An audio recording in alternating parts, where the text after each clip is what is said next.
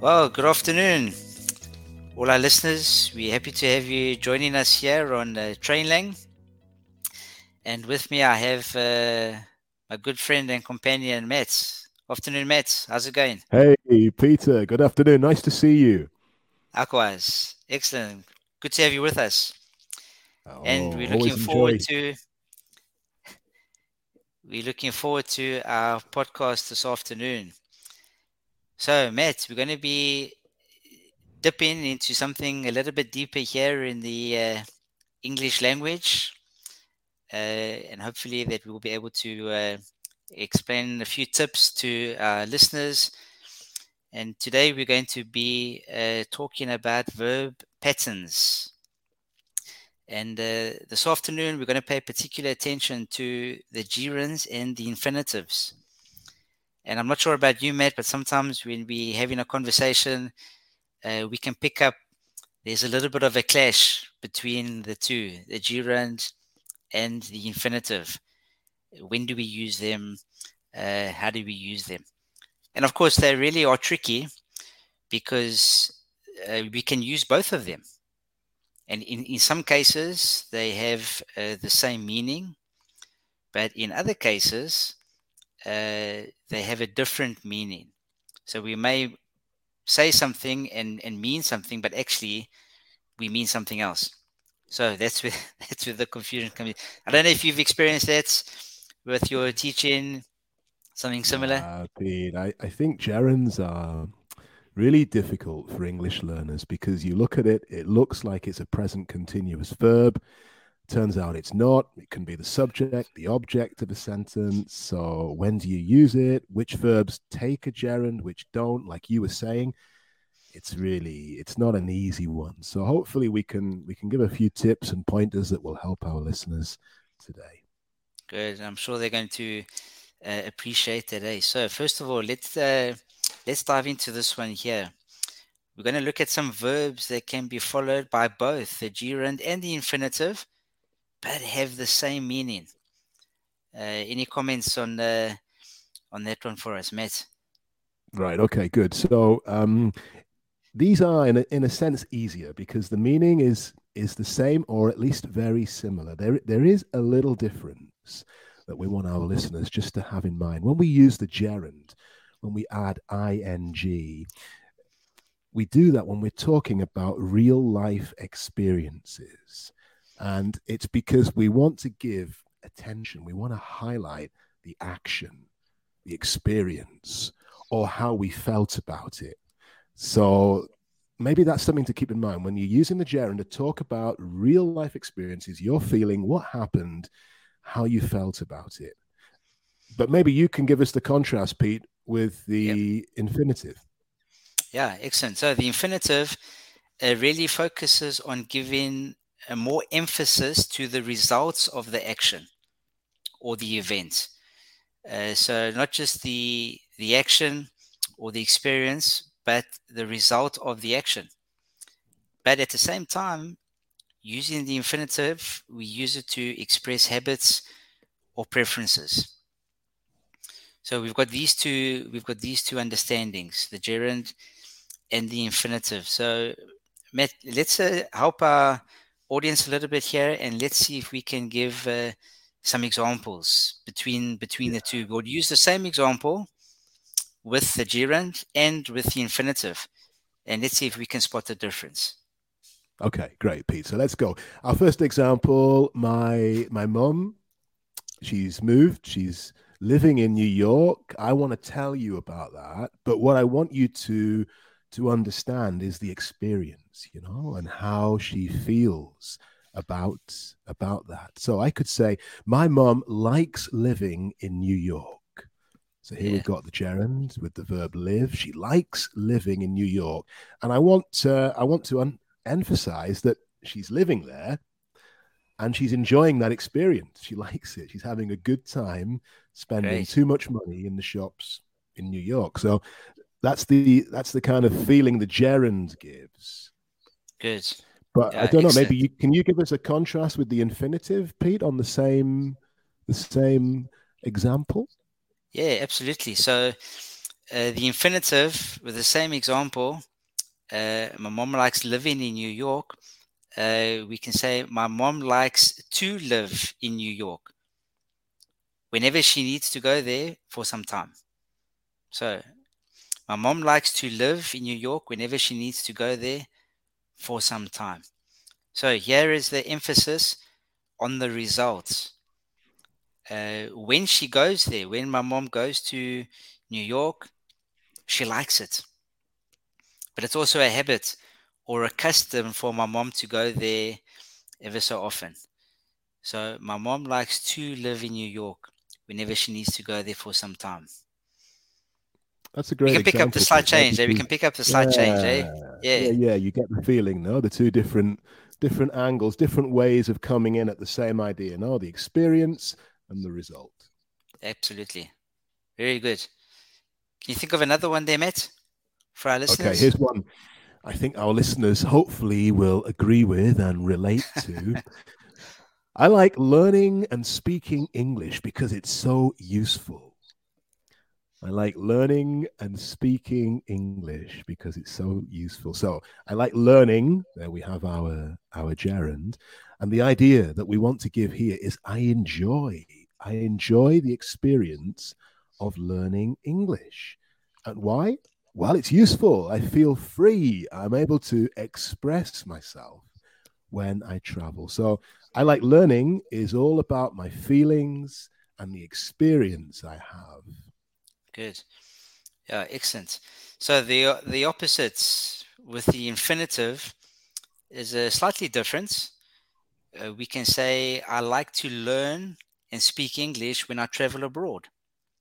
Uh, abroad is, is overseas, eh? Or travel to a different country. So I like to travel. I like to learn and speak English when I travel abroad. So in this situation, uh, I like to learn and speak well, that's a specific situation. And remember the definition for the infinitive when we're comparing it with the with the gerund is the result of the action, but also to express a habit or a preference. So in this case, a preference is I like to learn and speak English when I travel abroad. Make sense, Matt? Yeah, that's really helpful, Pete. That's great. Uh, thank you. Shall I throw another example Yeah. into the mix? Yeah, please do. Okay. Oh, Okay, here we go. Um, I love making jam with the fruit from my garden. Oh, wow. I love making jam. Well, it's not exactly true. I've never made jam in my life, but I do like eating jam. There's But always the a first time, eh, Matt? that could be a whole new podcast, though, Pete, making jam. Uh, yeah, this this example is all about the the experience, the action. Oh, I love making Mm. jam. I love making jam. So when we hear that, we understand that we're focusing attention on the action. Yeah. So let me think if I can make a use that with the with the infinitive. Maybe we can say something like, "I love to make jam every summer with the fruit from my garden." I just came up with this. eh, I don't have a garden. Uh, I can't make jam. But here we can say, "I love to make jam every summer with the fruit from my garden." So remember, again, here this is a habit or it's a preference. Okay, so uh, that was uh, some good examples there, Matt. Thank you very much. Uh, nice and simple, easy for us to to understand. Eh? Hey, thank you. All right, so here comes here comes another one. We're going to throw in uh, Matt verbs that can be followed by both the infinitive and the gerund, but with different meanings. This is different now. Here we have completely different meanings. Again, let's help our, our listeners, uh, Matt, with uh, with a few examples. You want to start us off there, please? Yeah. Okay. Good, Pete. So uh, here the meaning is quite different. For example, remember, remember. Uh, Did you remember to take your medicine this morning? Did you remember to take your medicine? Okay. So here it's an action that's important that you do and that you don't forget. That you don't forget. So that's all about something you've got to do. Okay. Whereas I remember having, I remember having so much fun at your wedding. Okay. So now we're talking about a memory, not something that I've got to do, but rather a dis- maybe a distant memory from the past. Good. Excellent, Matt. Thank you very much for that. And the next one uh, that I have is uh, very similar to to the example that you used. It's uh, the verb to forget. Forget. Uh, don't forget to take your medicine every morning. Very similar to yours. Again, it's an action that you have to do and not forget. So don't forget to take your medicine. Uh, don't forget to take your money this today. Uh, I will never forget seeing my wife for the first time at that wedding. That's a nice memory. Again, this is something that happened in the past, okay, and we don't want to forget. We want to remember. Okay, so it's a, rem- a memory of something from the past.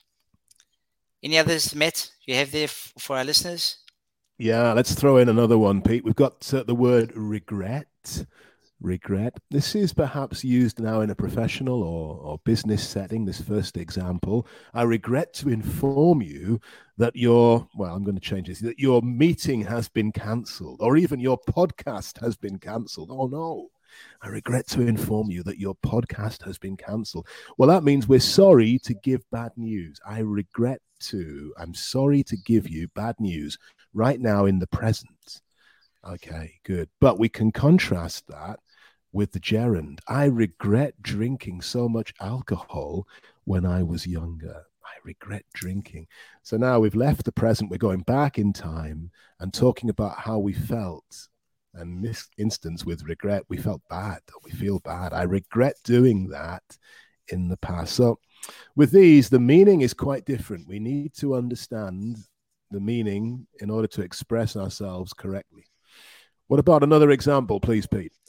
Yeah, let's do let's do another one. Yeah, I'm going to take this one here. Mean, uh, Matt, mean. We have an example here. Tom means to do well, but he doesn't always know how to. So Tom means to do well. In that case, we really are talking about an intention. Uh, it's not something that you do or something that you did, but it's something that you you wanted to do. Uh, so we here we're speaking about an intention. Uh, we can also say, you know, becoming rich means spending all your time at work, but not with your family. Becoming rich means spending all your time at work. Okay, so there we have uh, the gerund, and uh, here we're speaking about uh, what this involves. Okay, it, it means spending all your time at work and not with your family. Let's have one more there, Matt. Do you have another one for our listeners? Yeah, this is the last one I've got, Pete. So I hope you don't need any more after this. Huh? But this is the last one, and it's with the verb to stop. Stop. So we could say, for example, he stopped to listen carefully at what she had to say. He stopped to listen. So this means he was doing something. He was doing something, and then he he stopped to do something else. Okay. Contrast that with she stopped eating junk food and became healthier. So now the stopped action is eating junk food, and that action is not is not resumed. It's stopped. It's finished. She stopped eating junk food to become healthier. So the meaning there, again, is quite different. Yeah, good. And you know, we can. Uh, there's many more examples, Matt, um, but we don't want to overload our listeners with uh, so many examples. We make it difficult for them to remember. So these examples were nice, short, clear, uh, easy for for us to understand. So it's really good. You know, if we were to just uh, summarize uh, this part of the the podcast Matt with difference between you know the gerund and the infinitive we can use both with the same meaning others have different meanings.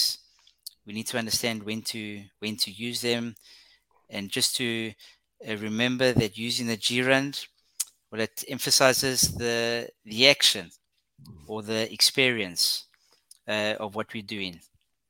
The infinitive uh, focuses more on the emphasis or the results uh, of the action, but it can also include expressing habits and also preferences as well.